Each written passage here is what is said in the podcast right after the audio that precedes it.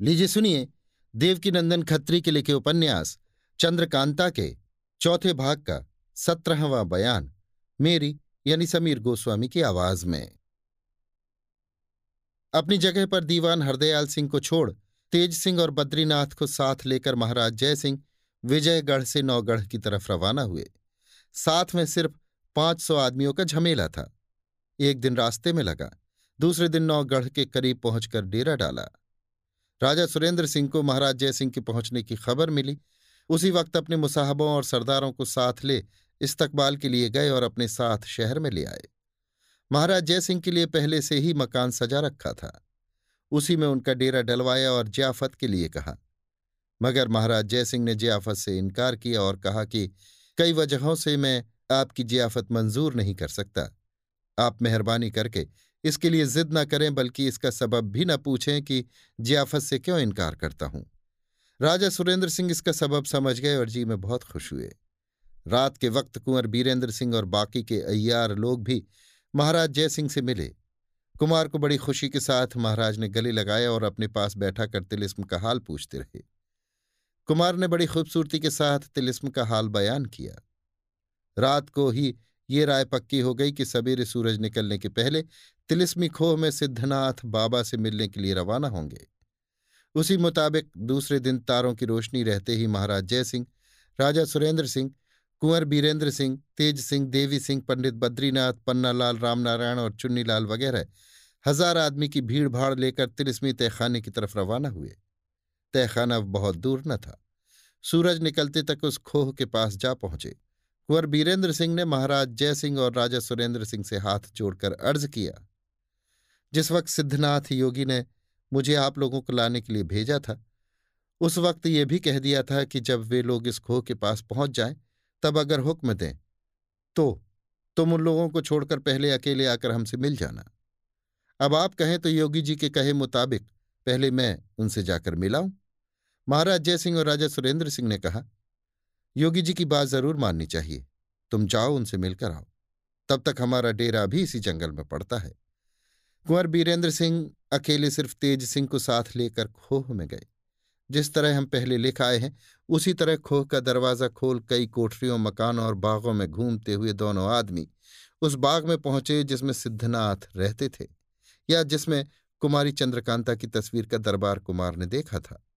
बाग के अंदर पैर रखते ही सिद्धनाथ योगी से मुलाकात हुई, जो दरवाजे के पास पहले ही से खड़े कुछ सोच रहे थे। कुंवर बीरेंद्र सिंह और तेज सिंह को आते देख उनकी तरफ़ बढ़े और पुकार के बोले, आप लोग आ गए? पहले दोनों ने दूर से प्रणाम किया और पास पहुंचकर उनकी बात का जवाब दिया, कुमार, आपके हुक्म के मुताबिक महाराज जय सिंह और अपने पिता को खोह के बाहर छोड़कर आपसे मिलने आया हूँ। सिद्धनाथ, बहुत अच्छा किया जो उन लोगों को ले आए।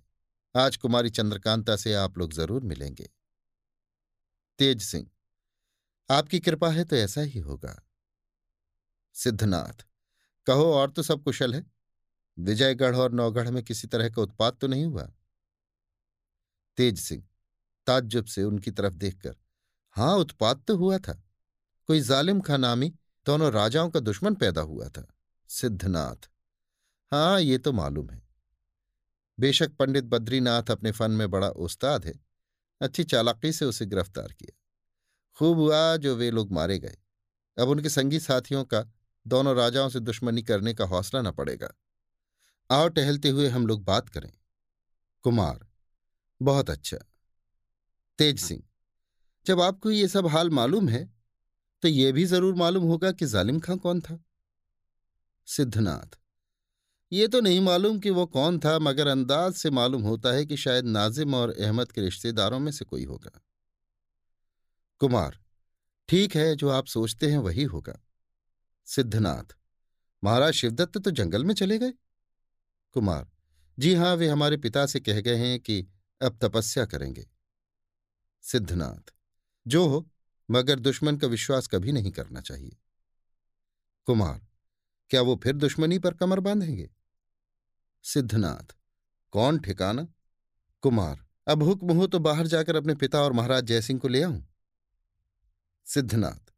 हाँ मगर पहले ये तो सुन लो कि हमने तुमको उन लोगों से पहले क्यों बुलाया। कुमार, कहिए।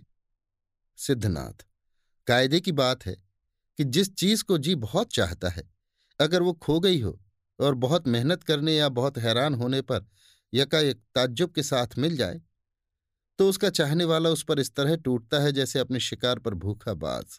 ये हम जानते हैं कि चंद्रकांता और तुम में बहुत ज़्यादा मोहब्बत है। अगर एकाएक दोनों राजाओं के सामने तुम उसे देखोगे, या वो तुम्हें देखेगी तो ताज्जुब नहीं। कि उन लोगों के सामने तुमसे, या कुमारी चंद्रकांता से किसी तरह की बेअदबी हो जाए, या जोश में आकर तुम उसके पास ही जा खड़े हो तो भी मुनासिब ना होगा। इसलिए मेरी राय है कि उन लोगों के पहले ही तुम कुमारी से मुलाकात कर लो। आओ, हमारे साथ चले आओ। आहा, इस वक्त तो कुमार के दिल की भई। मुद्दत के बाद सिद्धनाथ बाबा की कृपा से आज उस कुमारी चंद्रकांता से मुलाकात होगी, जिसके वास्ते दिन रात परेशान थे।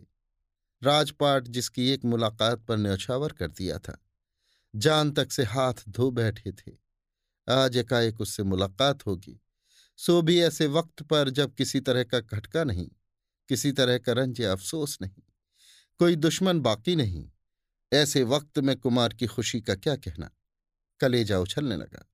मारे खुशी के सिद्धनाथ योगी की बात का जवाब तक न दे सके और उनके पीछे पीछे रवाना हो गए।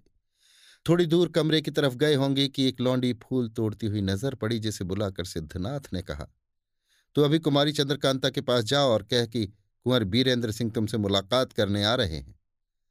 तुम अपनी सखियों के साथ अपने कमरे में जाकर बैठो। ये सुनते ही वो लौंडी दौड़ती हुई एक तरफ़ चली गई और सिद्धनाथ कुमार तथा तेज सिंह को साथ ले बाग में इधर उधर घूमने लगे। कुंवर बीरेंद्र सिंह और तेज सिंह दोनों अपनी अपनी फ़िक्र में लग गए। तेज सिंह को चपला से मिलने की बड़ी खुशी थी। दोनों ये सोचने लगे कि किस हालत में मुलाकात होगी। उससे क्या बातचीत करेंगे, क्या पूछेंगे? वो हमारी शिकायत करेगी तो क्या जवाब देंगे? इसी सोच में दोनों ऐसे लीन हो गए कि फिर सिद्धनाथ योगी से बात न की। चुपचाप बहुत देर तक योगी जी के पीछे पीछे घूमते रह गए। घूम फिरकर इन दोनों को साथ लिए हुए सिद्धनाथ योगी उस कमरे के पास पहुँचे, जिसमें कुमारी चंद्रकांता की तस्वीर का दरबार देखा था। वहाँ पर सिद्धनाथ ने कुमार की तरफ़ देखकर कहा, जाओ, इस कमरे में कुमारी चंद्रकांता और उसकी सखियों से मुलाकात करो। मैं तब तक दूसरा काम करता हूँ। अभी आप सुन रहे थे देवकीनंदन खत्री के लिखे उपन्यास, चंद्रकांता के चौथे भाग का सत्रहवां बयान मेरी यानी समीर गोस्वामी की आवाज़ में।